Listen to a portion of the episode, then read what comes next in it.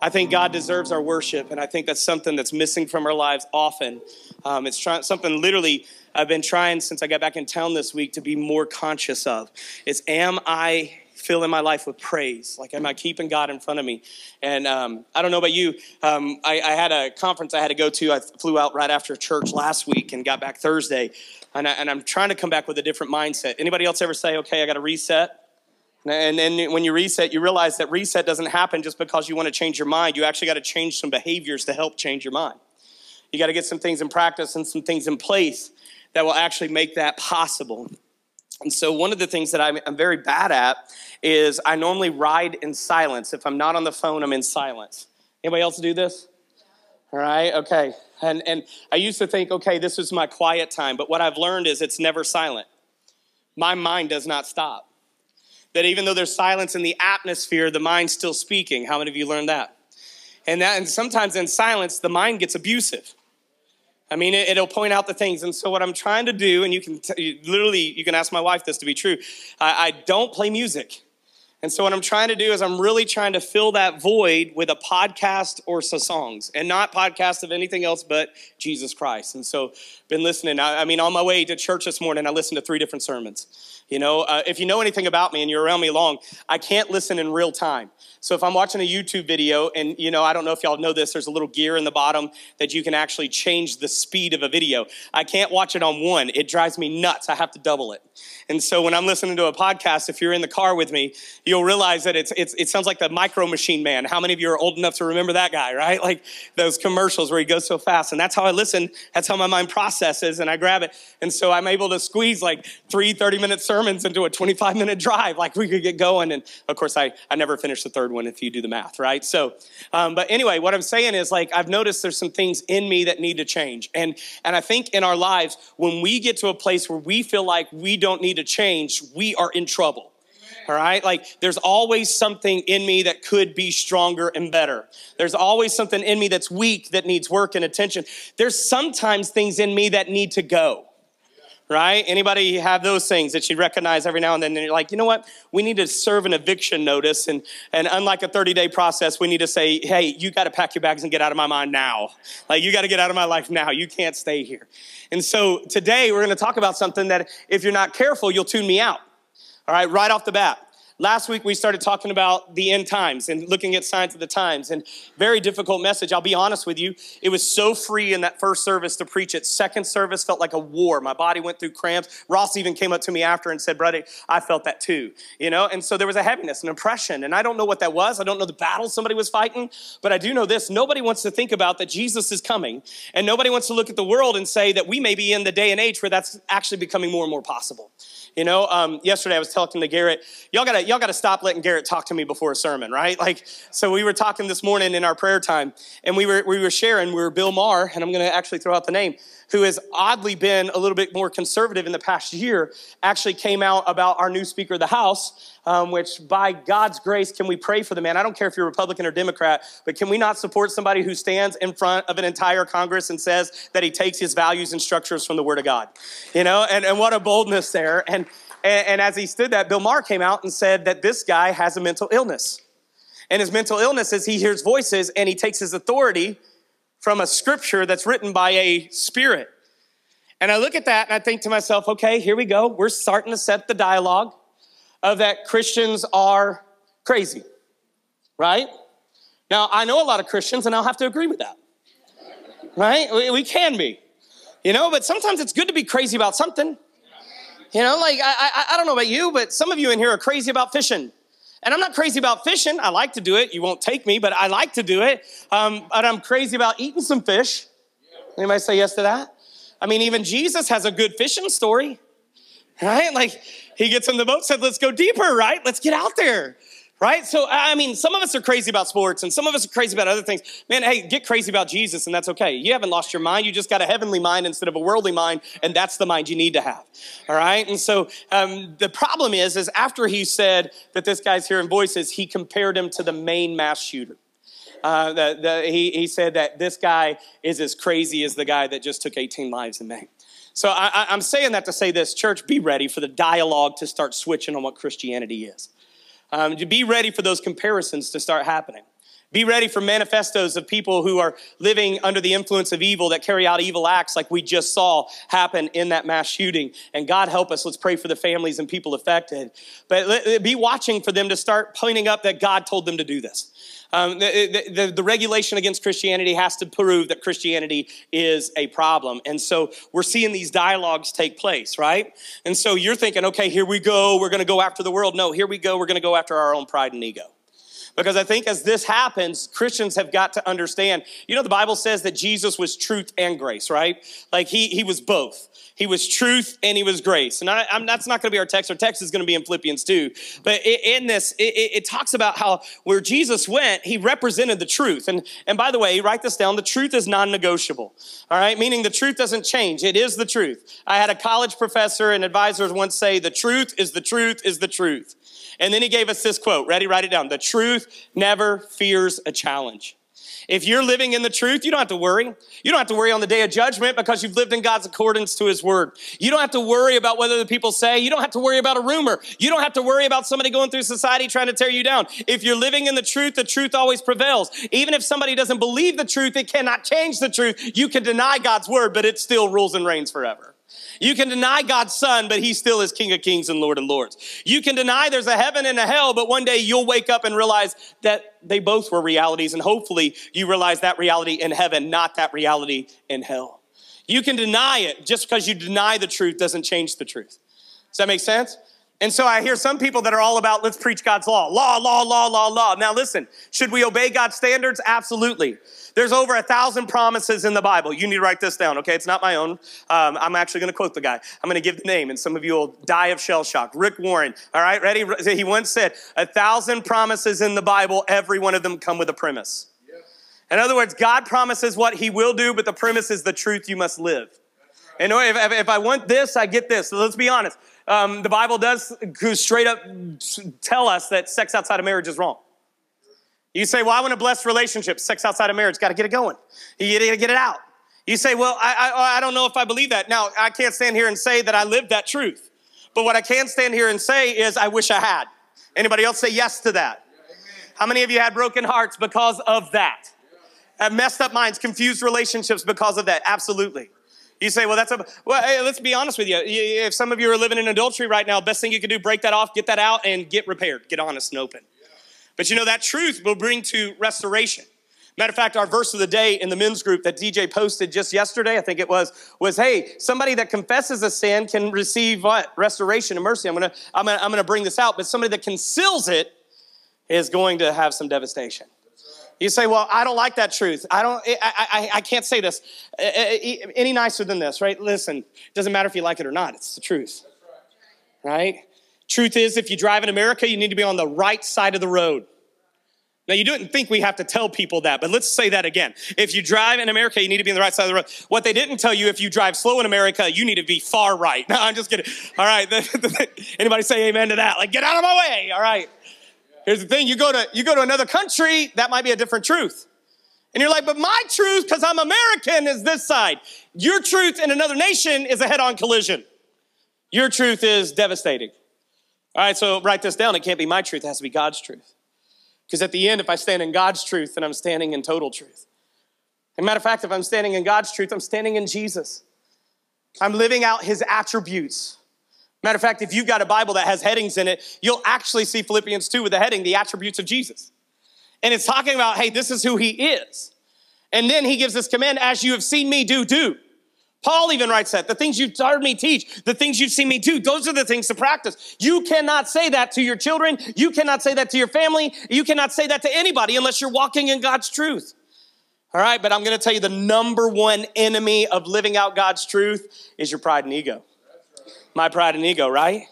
So understand this, not only was God truth, where Jesus came in and said, this is the way you should live, he was also grace, which is another word for love, right? Uh, and, and so I've heard it said this way, I wish it was my own. If we're all truth and no love, we're abusive. If we're all love and no truth, we're excusive. We make excuses for everything. We, we, it's okay. Live any way you want to. Oh, God loves everybody. There's mercy and the grace. No, listen, I, I want you to understand this.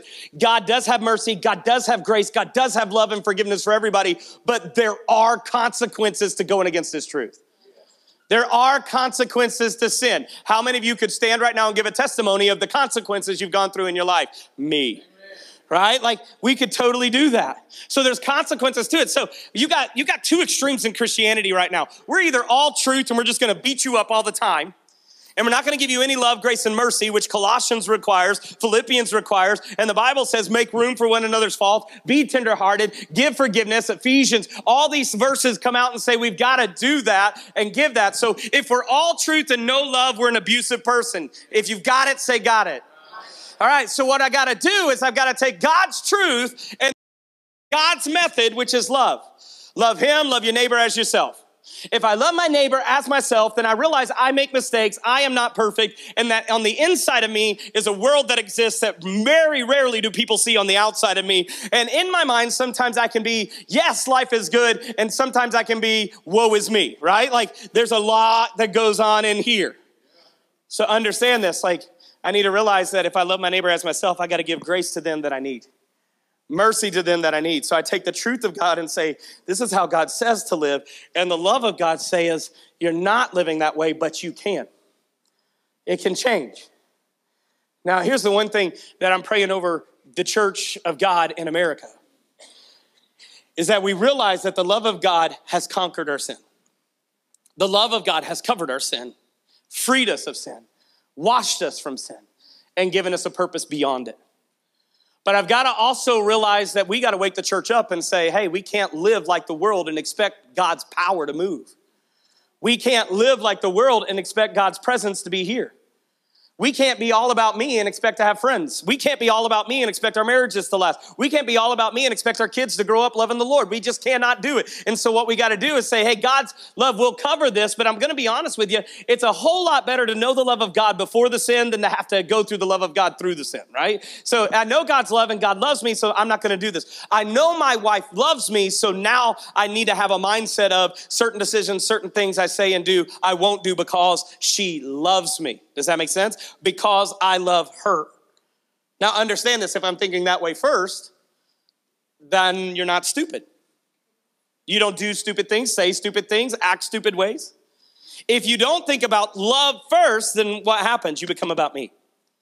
I mean, eh, I want you to ask yourself this question How many people have sacrificed greatly to get you to where you are today? How many people have poured into you?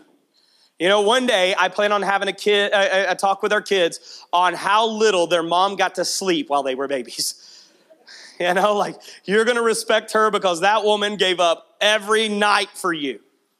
I mean, she she went through all this. You say you've already got it planned, you better believe it. I got it scripted, right? Like, but here's the thing: if I'm all like, can you, you know, you have no idea what we've done for you. That's all truth. But without love, it's saying, but you were worth it. We'd do it all over again.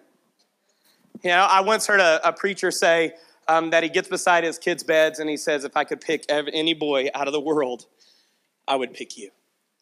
And I thought, what a powerful statement. And so every now and then I'll get beside their beds and I borrow it. You know, um, it, it, we call it R and D in real estate. You want here it is. Ready? Rip it off and duplicate. Right? So quote it. Somebody else is doing it and it's working. Take it, quote it, give them credit, and duplicate it. Right? So it's like this. If you see a marriage that's successful, get with them. What are you doing? What are you doing? Like, hey, Howard Sandy, how do you do this? Rip off and duplicate.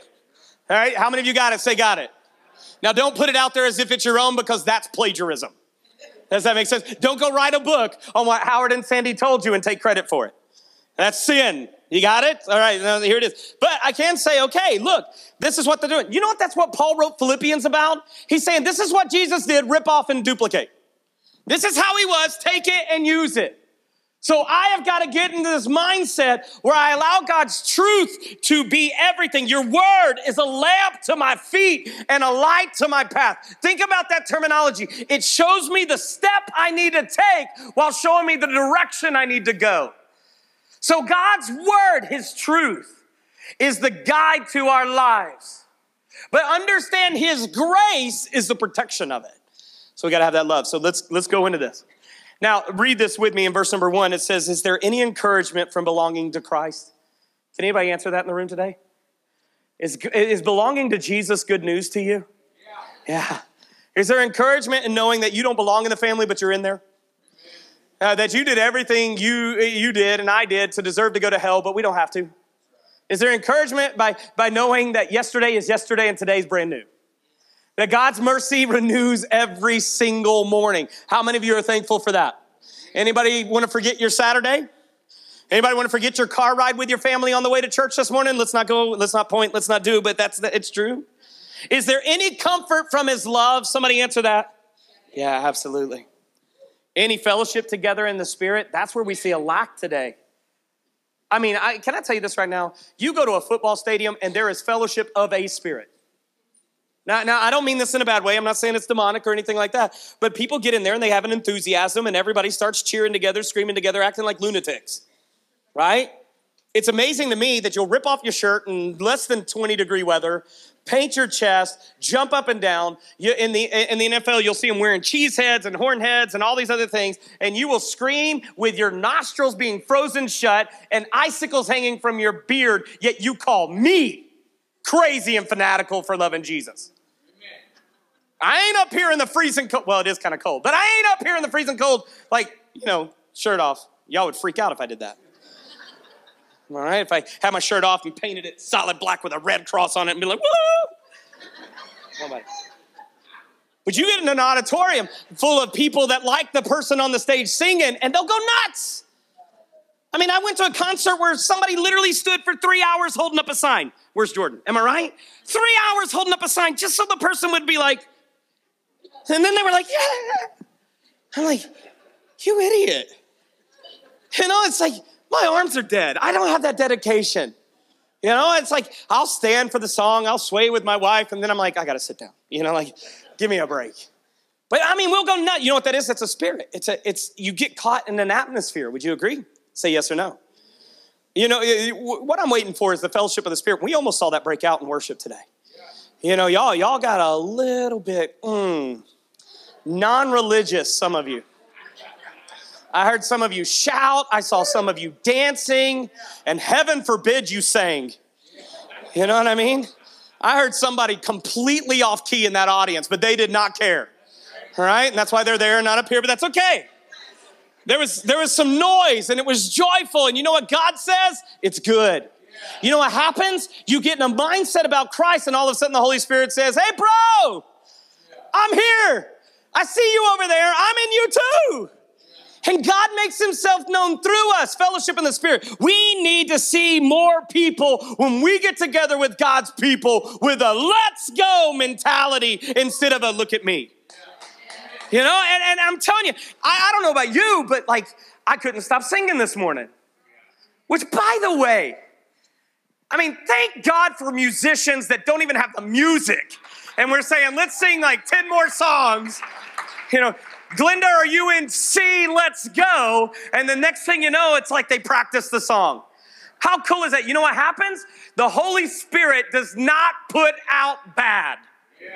When He makes Himself known, it draws people in.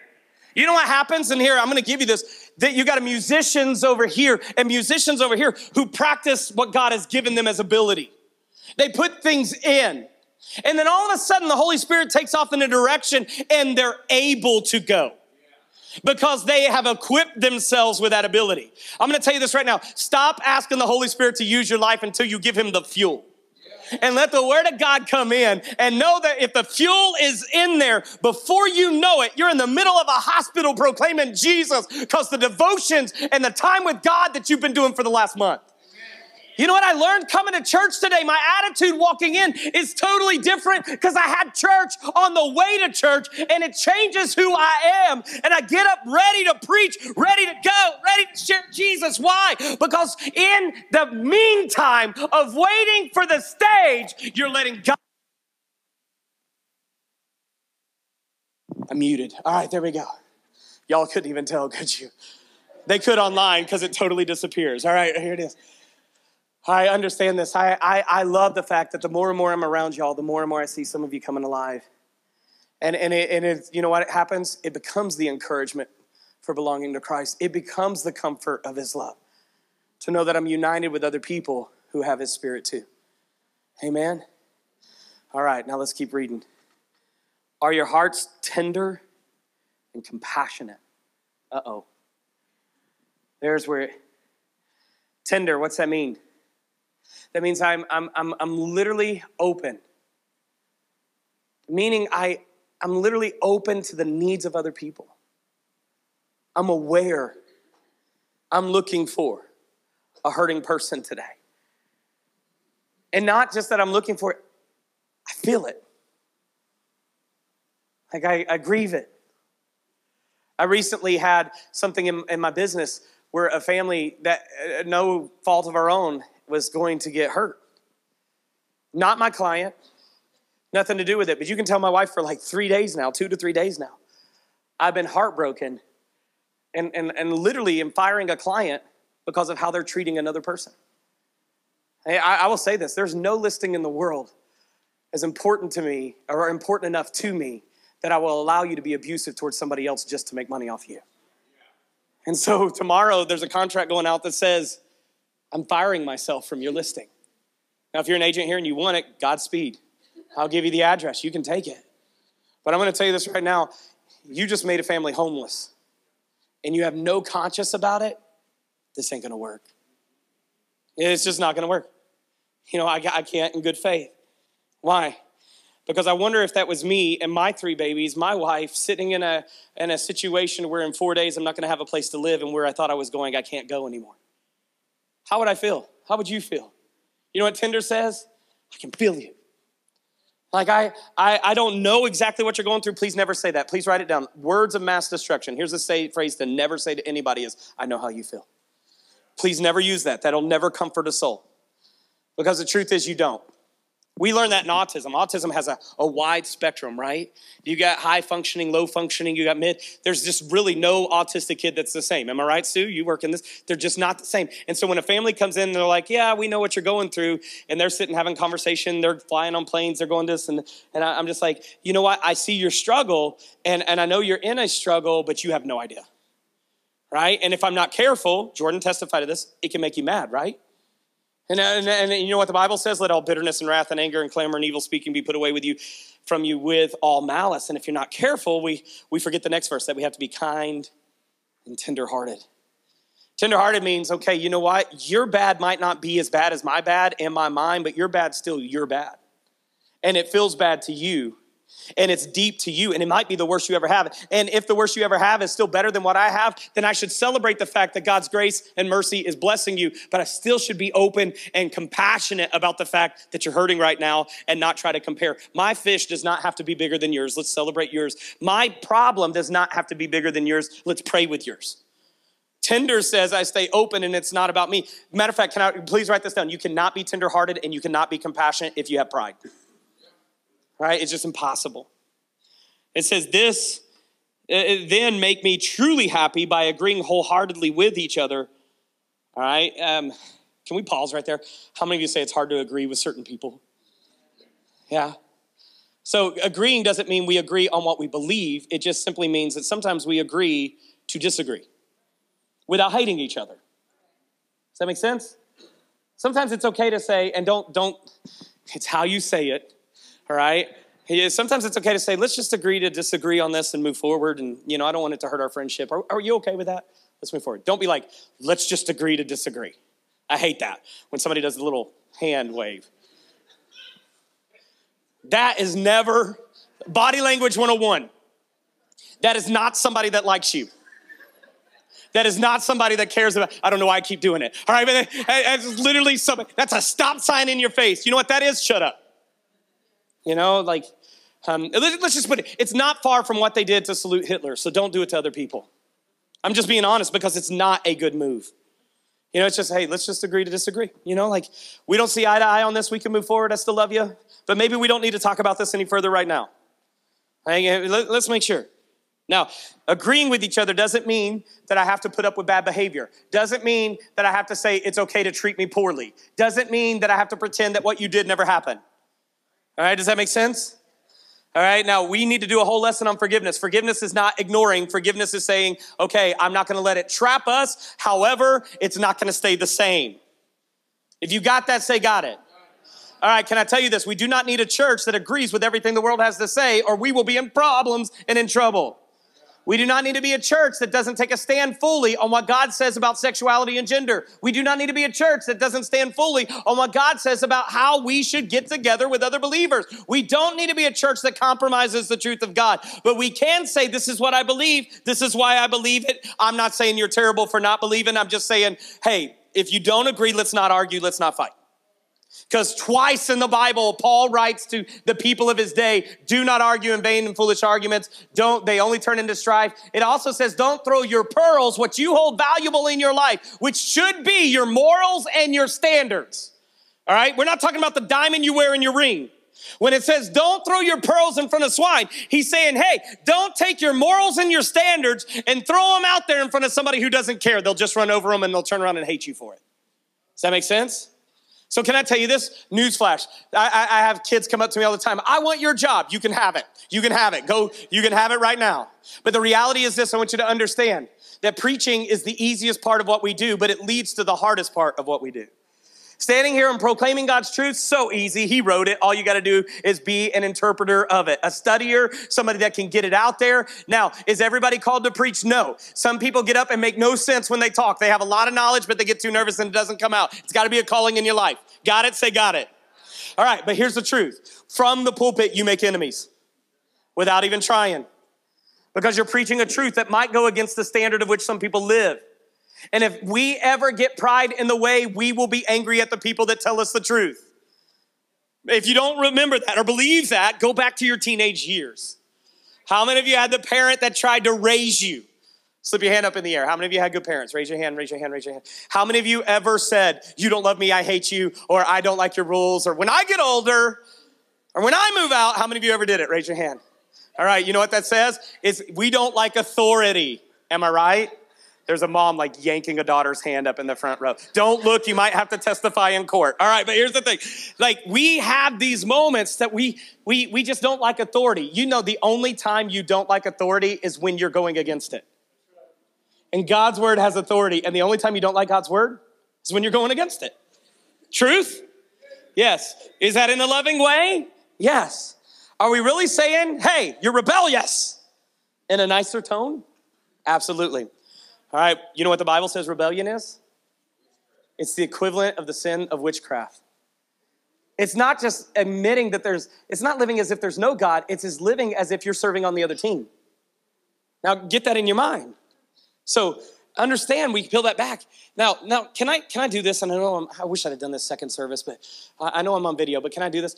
How many of you can receive what was just said and say okay i can gauge some things in my life and realize that okay i can disagree and agree and do these things. How many of you can say all right you know what? There's some areas in my life i might need to sure up on that. Would you slip your hand up in the air? Right. Okay if i'd have came up in here and called y'all a bunch of thug rebellious jerks you know like you're rebellious and you're worshiping satan it says, you know, Saul lost his whole kingdom because he went to somebody that was a fortune teller. And the Bible says that if you're rebellious, then you're just like Saul and he's going to strip the kingdom from you. How many of you would shut me down so quick? Yeah, you won't even raise your hand right now, you liars. the truth is, is what we can do is say, hey, if we if we bucked authority, that's rebellion. And rebellion, in God's eyes, is as the sin of witchcraft. And I don't know anybody in here that came to church today to say, Satan worshiper 101, here I am. Nobody.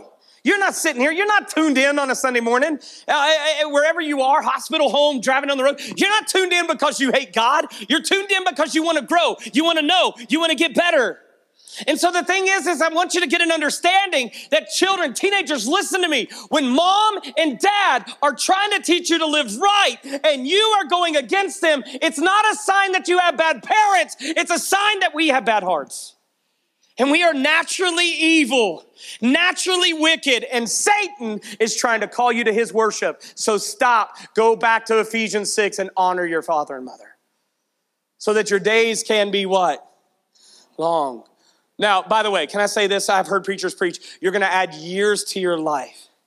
What I believe the Bible is truly saying there is your life is actually going to count. You live in rebellion, your life doesn't count. If we rebel against God, nothing you do is, is going to matter, right? It's, it's not going to. How many people are locked up behind bars right now because of decisions they made? Are they still making those decisions? Hopefully not. They're being corrected, but they'll lose years and decades of their life on a decision that they made.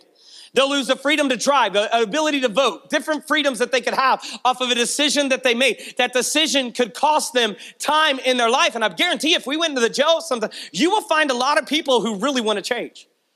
You'll have some that pretend they want to change so that they can get out and they'll go back. But you'll have some, how many of you are sitting right here that literally at some point of your life spent time in jail debating the fact that you don't want to come back here? Yeah. And so that's a lot of people in our church today. How cool is that? And then, and then all of a sudden you say, hey, I'm going to agree with God. You know what happened? Your pride got out of the way and you let God come in. All right, not only do we agree with each other, I got to move on. We, we're, we're loving one another. Now, now write this down and please don't forget it. Um, anybody can say they love you, but actions show it. Um, if, if, if you go to church, everybody's like, I love you, I love you, I love you. Um, but that doesn't mean they do. Um, you, you, you, you date, I love you, I love you, love, doesn't mean they do. Love comes out in actions indeed, right? Love comes out in words. Love comes out in the things that you do. Love is sacrificial. It's less of self and more of you. It, it, it's what do you think? What do you want? What do you want to do? You got it? So if we're loving one another, then we have no problem serving one another today. We have no problem walking around. Like literally, I never put a car in trunk or treat. Although 50 of you, I was told, are. How cool is that? Um, I never put a car in trunk or treat for two reasons. Number one, I'm going to spend a little bit of a time being a dad. I've got three kids. They're going to come. They're going to show up. I'm going to walk around with them and, and my wife. Uh, we will chase Lincoln. I have no idea where he'll wind up, but we are going to have fun with our kids, right? All right. Uh, number two, I want to walk around and make sure everybody else is okay. Yeah, I, I, will spend all night tonight walking around. Hey, how's it going? Bragging on the cars, looking at the things, having fun, throwing up on the Tennessee stuff that somebody's going to bring. I know it's happening, and, and, and all these things. I, I just enjoy. Do you need candy? Do you need candy? Do you need candy? You're going to get asked that a lot tonight. Um, and, and, and why is that? It's because love says, I would rather serve you than to say, look at me. We'd rather build you up than to look at you. Love says, I want everybody to win. I want everybody to get ahead in life. It's not saying I want everybody to win without participation. It's saying I want you to succeed at your highest level. Your aspirations. Aspirations are the hopes and dreams that you want to achieve. Someone that loves you says, What are they? How can I help you get there? Let's go. What are they? How can I help you get there? Let's go. If you love somebody in your life, then you are trying to help them achieve their aspirations. Then it goes on and it says, and working together with how many minds? One mind, and the one carries over, and one what? Okay, what, what is our purpose? To love God and love others, and through the love of God and through the love of others, to introduce them to the love of God and them grow. Our purpose is to bring other people to Jesus Christ. All right, if you're with me, say I'm with you. Then let's get into the little short sermon that we have today. That's all introduction to this. You can't do any of that unless the next two verses are in check. Ready? Here we go. Write it down. Don't be selfish. Do I have to explain that? Anybody know somebody that can model that? No, I'm just kidding. All right, here we go. Don't be selfish. Look at number two. Don't try to impress others. You know, like I think a lot of my white life has been wasted trying to be impressive instead of letting God leave an impression. Like if God has impressed your life, you don't have to impress other people. Because it's not about what you think about me. My mind says, what do you know about him? All right, go on. It says, here it is be humble, thinking of others as better than yourselves. Don't look out only for your own interest, but take an interest in others too. You must have the same attitude that Jesus had. Here, we're about to get a glimpse. Ready? This is the how. We're going to come back to those two verses, but let's just read through uh, down to verse number 11 real quick. Though he was God, he did not think of in, as equality with God as something to cling to. Instead, he gave up his divine privileges. He took the humble position of a slave and was born as a human being. When he appeared in human form, he humbled himself in obedience to God and died a criminal's death on the cross. Therefore, God elevated him to a place of highest honor and gave him name above all other names, that at the name of Jesus, every knee should bow in heaven and on earth and under the earth, and, every tongue declare that Jesus is the Lord to the glory of God the Father. Now, if you go back four times, we see the word humble. Now, I, I, want, I want you to see what humble does. Ready? Write this down real quick. Let's go back real quick. Number one, it says, though he was God, he was God, there's no question, he was God. He did not think of equality with God as something to cling to. In other words, he said, I am here above all, omniscient, all powerful, all knowing. I got it all. But I'm not going to cling to this because you are here. And you're not a savior. You're not a helper. You're not a leader. You're not a manager. You're not a boss. If you stay here and let other people stay here. You do not care about other people if you can elevate yourself and not care about the other ones that are not being elevated. A, a, true leader says, I am here and I want you here with me. I've got five agents on my team and it's growing, and I tell them all the time, in three years, you will no longer need me. You say that's a terrible way to build a team. No, I tell them all the time, what I'm going to do is over the next three years, show you everything I do in real estate. I'm not going to keep any secrets. I'm not going to hold back any, any kind of processes, and I'm not going to hold back the expense. I'm going to show you everything that I can do so that in three years, if you want to, you can go be your own boss. I do not want to lord over you. I want to grow your business. And you know what I've seen?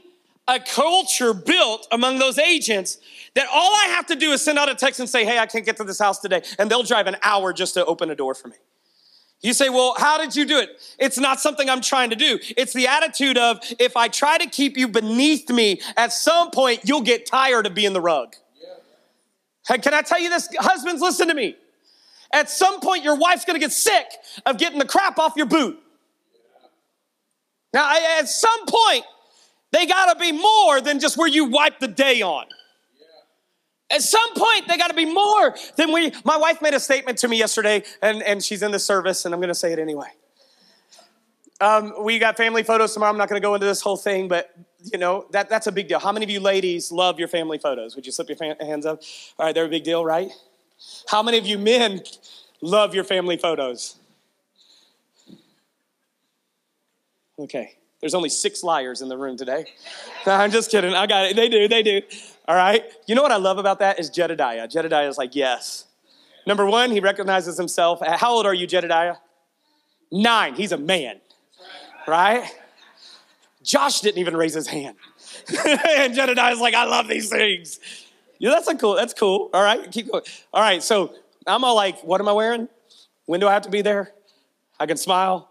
Let's go. How long is this gonna take? Right? You know what I'm saying? Is let's get this over with.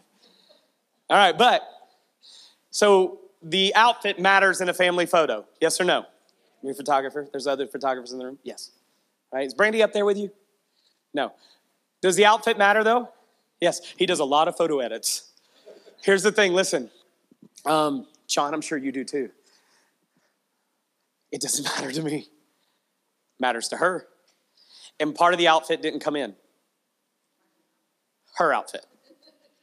And so yesterday, she got down. And I'm the man that doesn't know how to handle down. Some of you, stop shaking your head at me, Sandy. I'm not, who, who can I look at? Look at you, Jake. All right.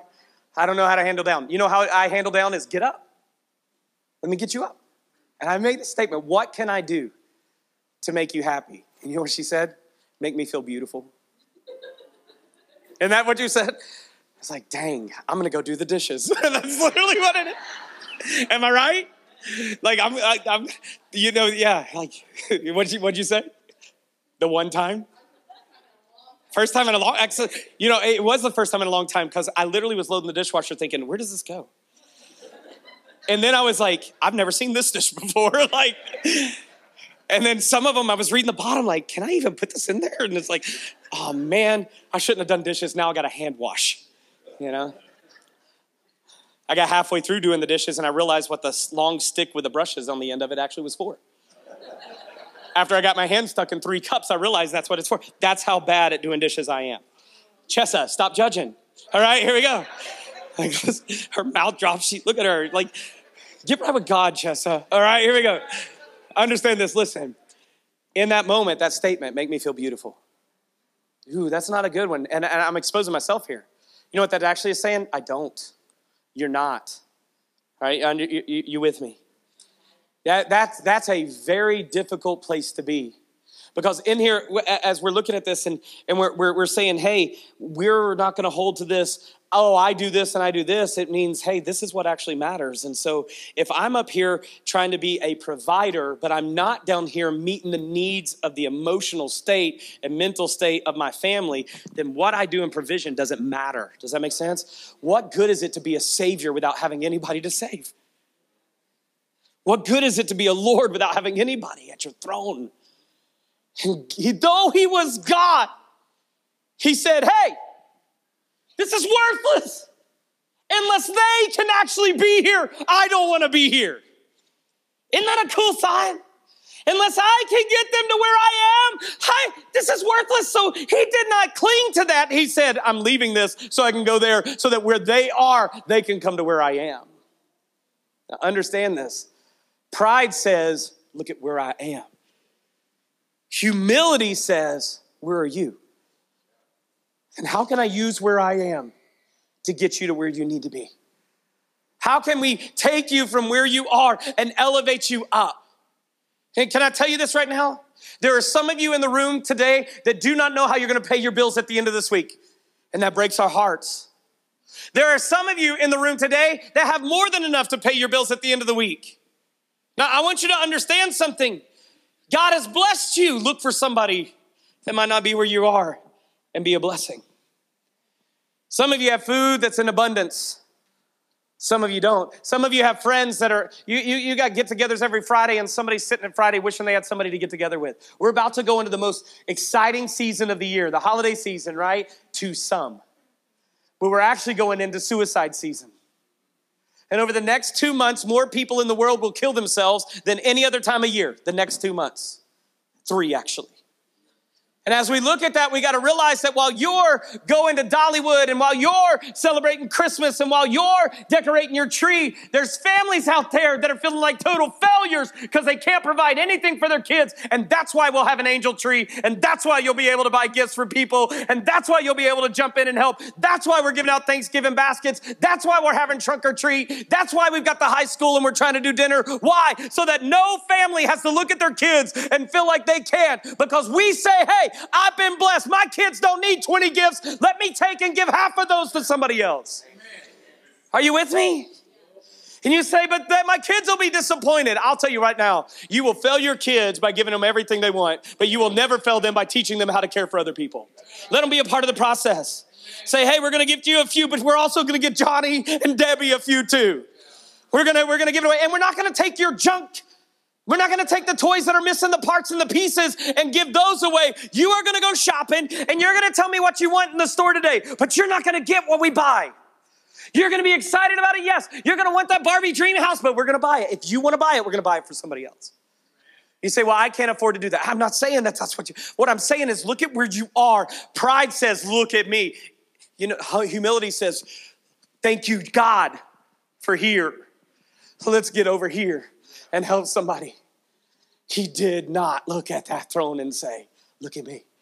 He got from his throne and said, Look at them. I got to get to them. Isn't that what it says? Look at this. Instead, he gave it up, his divine privileges. Now, I firmly do believe that there were certain things when Jesus became human that he surrendered. I, I do believe that there were moments that he had to take where, you know, if you're sitting in heaven, do you think you have total confidence and, and, and total faith? Yes. Uh, do you think when you're sitting in the Garden of Gethsemane, that faith and confidence gets shaken? Yes. And Jesus proved that. Anxiety and blood coming out of his sweat because he didn't know what to do, begging God to go a different way. You know what I love about Gethsemane? It shows me that my prayer life isn't psychopath. That my prayer life can be just like Jesus when I don't know what to do and don't like what's in front of me, and I can say, God, can we go another way, but not my will, yours. That when I feel alone, I'm not a psychopath. I, I, I, can get up and say, hey, why are you sleeping? This is my worst hour. I need you to care about me and be just like Jesus. I can be needy of my friends and be like Jesus, but the truth is, I can't stay needy of my friends. I love it. He got up and they were asleep. It hurt him. Hey, this is my darkest hour. I just asked you, could you not just stay awake? I'll be right back. I gotta go pray. Got back to God, right? How many of you understand this? That there's a process of saying, hey, I can be like God and still have bad days. It doesn't mean I have to have bad behaviors. He gave up divine privileges. matter of fact, how many of you know the verse that the Son of Man had nowhere to lay his head? The King of heaven had nowhere to sleep on earth. What a what a word. What a humility thing. And it says he took a humble position of a slave, was born to a human being. And when he appeared in human form, he humbled himself, here it is, in what? Obedience to God. He died a criminal's death on a cross. You know what Jesus could have said at the end of verse number eight? This isn't fair.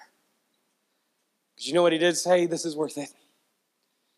You know what the Bible says? Therefore. Therefore is when God steps in. Here's the premise behave like this obey God, humble yourself, serve other people. Don't think of yourself as better than you actually are. That's what Paul said. I can give you all kinds of verses on this and, and Proverbs on this, and I'm running out of time, so I'm trying to blow through this. But understand this like he, he's saying, hey, don't think of yourself as better than you are. Don't exalt yourself and don't do these things. If you'll do this, then what's the next verse said? Therefore, God exalted him. Yeah. You know, isn't that what the Bible says? Those that humble themselves, the Lord will exalt. But those that exalt themselves, guess what God will do? He'll humble you. I think our pride and ego have gotten in the way. So go back to verse number three. Don't be selfish. Don't try to impress others. Be humble. Thinking of others is better than yourself. One of the things I try to remind myself every time I step on the stage, one of the things I try to remind myself every time I'm on a screen with my team is that many of you are smarter than me. And I don't mean that in a false humility. I mean it very real. My wife is a genius compared to me. You know, it can work circles around me. You know, why you agree with that, Sandy? You and Chessa need to check out. but it's true, right? She's a genius. No, she's a genius compared to me. Yeah, sometimes it's very humbling to realize before you take a stage that God, of all the people that should be on the stage today, it shouldn't be me. But I'm thankful you put me up here. And I'm going to pour my heart out. You know, it's easy to pour your heart out when your heart isn't hard. When, you're, when you got pride in your life, your heart is hard to the needs of others, and you think you need to listen to me. You know what? I learn a lot from listening to y'all. Have y'all noticed that a lot in my sermons I say, I heard this, I read this, this was somewhere else? You know, um, there's a, a, study that Garrett does, uh, and, and I, I, I do it too, on how to study the Bible. And I always start it with a professor taught me this in college. You know, used to, when I first started pastoring, I thought every sermon had to be 100% mine. Like every word had to come from me, and I had to stand up here and be impressive. And, and so, you know what that led me to do? Lie. It led me to put on a mask and pretend that I was smart enough to think of some of the things that I gave. The statistics that came up. Oh, look at me and look at me. You know what? It is not a sign of weakness to say, I need other people and I'm thankful for the people that God has put me in my life. Humility says, hey, listen, you know, I don't want you to think that today your pastor is above you. He's not, he's human just like you. I, the difference between me and you today is God put me five stairs higher. And if that's the thing that qualifies me, look how many people are better than me in the balcony right? The thing is, is there's no difference. The thing is, I'm seeking God and so are you. I want God and so do you. I want to grow and so do you. I'm not perfect and neither are you. We need a savior. We need a Lord. We need a leader. We need a guide. And today, we're not here to say, look how good Grace is and look how good Josh is. We're here to say, look how bad we are, but God loves us anyway. And anybody can play on that team. Anybody can be in that family that some of you sitting in this room, by God's grace, will preach sermons someday that'll run circles around anything that I've ever been able to preach. And if that happens, thank God for it. Because all we're here to do is say, hey, I'm a vessel that has the same power and spirit of God living in me that you have living in you. And I'd love to see the God in you come out through the abilities that God has given you. What a change that would be. All right, I want you to write these down and we're out the door. I got two minutes. Ready? Humility means this. Number one, I'm teachable. I'm teachable.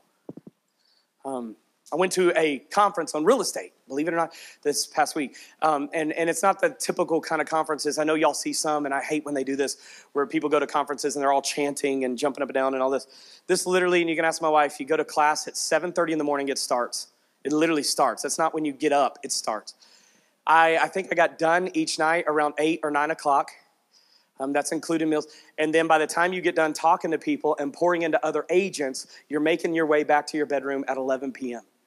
So it literally is from the time you get up to the time you get back. After three days of that, my mind is completely blown. The one thing that I love about this conference is I, I literally sat down at a table at this conference that had people that were making millions of dollars at it. I mean, this guy owns his own jet. The only way I know that is somebody else told me. He didn't. This guy over here is in Memphis and he closes over 600 homes uh, uh, uh, by himself every year, his team. 600. This guy over here closed 1,400 last year. And here I go, and I sit down at a table to eat lunch, and I am not the social butterfly. So I go to an empty table, sit down, and then they come and they sit down around me. And then all of a sudden, from Cookeville, the largest broker in, in Middle Tennessee comes and sits down beside me. She says, and her name's Amber Flynn Jarrett. I've told her she, she has a testimony of Jesus like nobody's ever heard. She sat down and she said, Okay, I want you to tell me everything that's going on in your business. Boom, boom. Okay, hey, look, this is what we do. And you'll listen to these people, and just, they'll ask about you. They're not sitting there saying, This is what I did, this is what I did. They're like, How's your business? How's your business structured? This is what you'll do. I'll never forget two years ago, I went and um, I didn't have an admin on my team, and I sat down at this conference, and, and, and this guy said, You don't have an admin? You're closing how many? What? all of a sudden, the rest of the time, he didn't look at me. He just looked down. he said, Hey, how much are you spending in leads? How much are you this? How much are you that? How much are you this? How much are you that? And I said, Boom. He said, That's how much you cost yourself this year by not hiring somebody else. You know what he said after that? Get over yourself and give somebody a job. And I was like, I didn't think I was being prideful. And he said, You absolutely are. You don't think anybody can do it like you. You don't trust anybody with your business. Somebody out there is eager to get in, and you have the financial ability to give them a job, provide for their family, and through that, it will multiply you. And you would have made this much more. And this much more is five times what it would have cost you to pay somebody a salary for one year. Get over yourself. So, you know what I did? I came home, and what did we do? We hired an admin. And you know what? It has changed our business, it has helped us tremendously. You say, what happens? You need the person that's sitting at the table that's not saying, I'm too good to talk to you, but literally looking at you saying, I'm gonna treat you as if you were me. This is what you need to do. You know what I think the church is missing? That. We come in and we wanna be like, look at how much I know about God to somebody who knows nothing. Look at how close to God I am to someone who doesn't know how to get close. And in a physical world, when we're talking about real estate, that's easy. I can look at numbers, those are physical, those are tangible, but we're talking about a spiritual God that they've never seen other than in his attributes. And yet we want to act like, hey, be like me and God will use your life. No, no, no. Sit at the table and stop thinking about where you are and start thinking about where they are and minister right there to the need. And if today they're not ready to hear about Jesus Christ, then love them where they are. Don't shut it down. You say, but what if you die when you leave this table? Yes, that's a reality. But I'm telling you now, I think a lot of people are gonna go to hell because they were scared to Jesus instead of knowing the love of Jesus. They're gonna go to churches where they were terrified of burning in hell and they didn't understand God's salvation and they thought if they prayed a prayer and hit their knees, they'd go to heaven. And they're gonna hear, Depart from me, I never knew you, because nobody ever told them it's not about where you're going for eternity, it's about having a relationship with a God that's madly in love with you. And I am thankful today that I didn't get saved knowing everything I needed to know about Jesus. I am thankful today that ignorantly I came to Christ. Ignorantly, He took me and from there built me and made me. I'm thankful for a humble Savior who could love someone like me. And humility says, I can love you too. Be teachable, be hungry. Humility says, hey, I want more. I want to know more. How many of you in here know everything about God you could ever know? Anybody in here say, you know what? What I know about God is so good. How many of you say, I want to know more? How many of you have been used by God? How many of you say, I want to be used more? Not for names and lights, but for the glory of Christ. For the glory of God, be hungry. Oh, here it is, number three be patient. Humility says, God, I'll wait on you, I'll trust you. Humility says, I'll wait on somebody else. True story about our family. I am psycho about being on time. Psycho. Jordan? All right. Jordan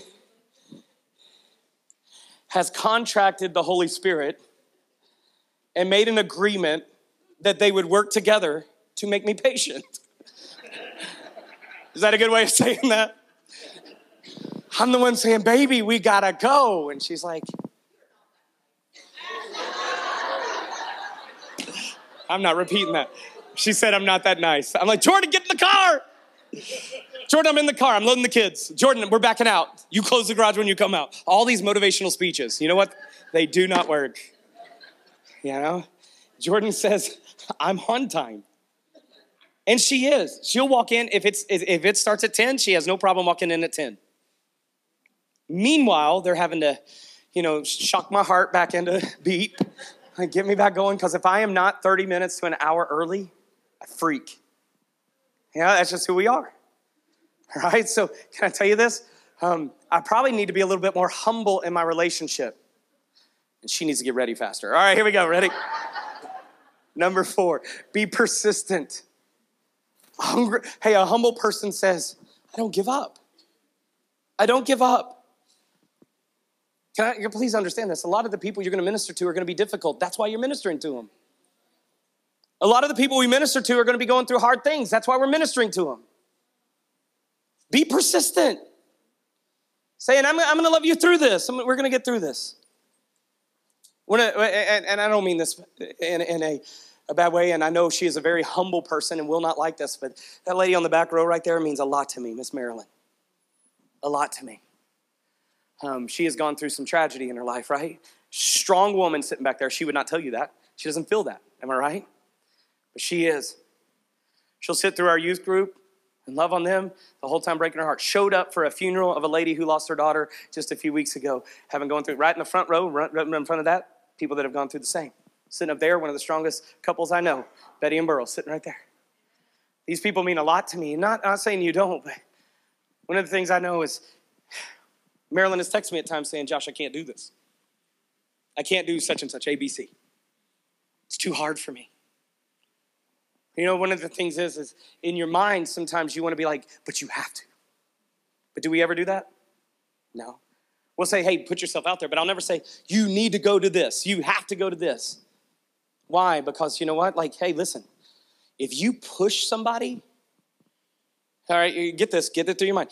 You say, well, I'm a motivator, I'm a this, I'm a drill sergeant, I'm gonna get them to learn. Uh, I, I promise you, pushing people to success will eventually push them over right?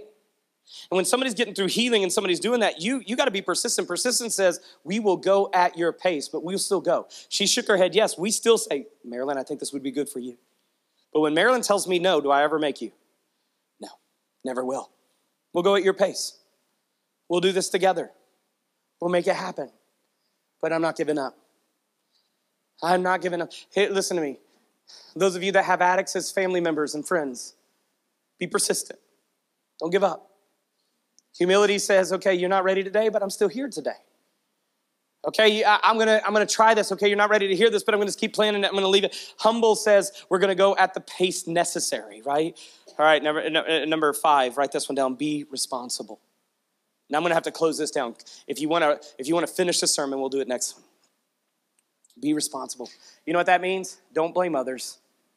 Take responsibility. Don't say this is your fault. No, that was my bad. We fail because of me. Humble says, I don't have any problem taking responsibility for myself. And then lastly, be empathetic. Now, is there a difference between sympathy and empathy? Yes. We'll close with this one today. Sympathy says, okay, I see what you're going through. I recognize it. I want you to know I see you. I notice it. Empathy says, I feel you. That's the compassion and tenderness, right? If I was in your position, my heart would be devastated. And because I love you, I'm hurting right now. But you know what I see a lot of Christians do? They make empathy all about them. Somebody else loses a family member, and then they start posting online as if it was their best friend. You know, and I, I, I literally, it's a pet peeve of mine. When I know that that person had really nothing to do with that person and they're acting like they lost their best friend, it's like, get over yourself. It is not about you, it's about them. Empathy says we are always thinking in our minds that it's about where the other person is mentally, emotionally, spiritually, and physically. We are thinking about where they are and we're going to meet them there with a compassion that says, You are not alone. We're not telling the lady who's mad at her husband to get a divorce. We're saying, hey, let's get in here and figure out what's going on. I'm here if y'all need to talk. We're not telling this, we're not just giving easy answers and throwing things out, band aids. We are actually doing what needs to be done to reach the need of somebody around us. I'm telling you right now, we need a church in the last days who is humble. Not walking around arrogant. I'm a child of God. But yeah, I'm a child of God. I want you to be a child of God too. But I'm telling you now, people in the name of being children of God are sending people to hell. And it's got to change. I'm not better than you. You're not better than me. Together, we can create something great.